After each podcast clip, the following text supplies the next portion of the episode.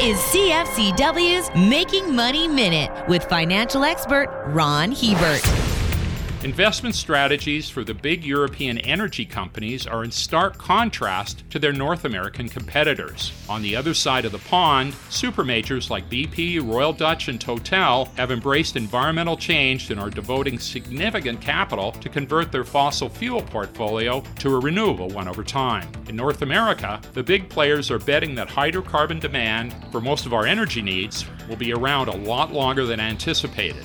In contrast, most of their capital is being spent on conventional drilling and exploration. Over the short to medium term, North America likely has the most profitable strategy. But over the long haul, the bet is on the Europeans. For more information, listen to our Making Money show with Ron Hebert and Gord Whitehead at letsmakemoney.ca or cfcw.com.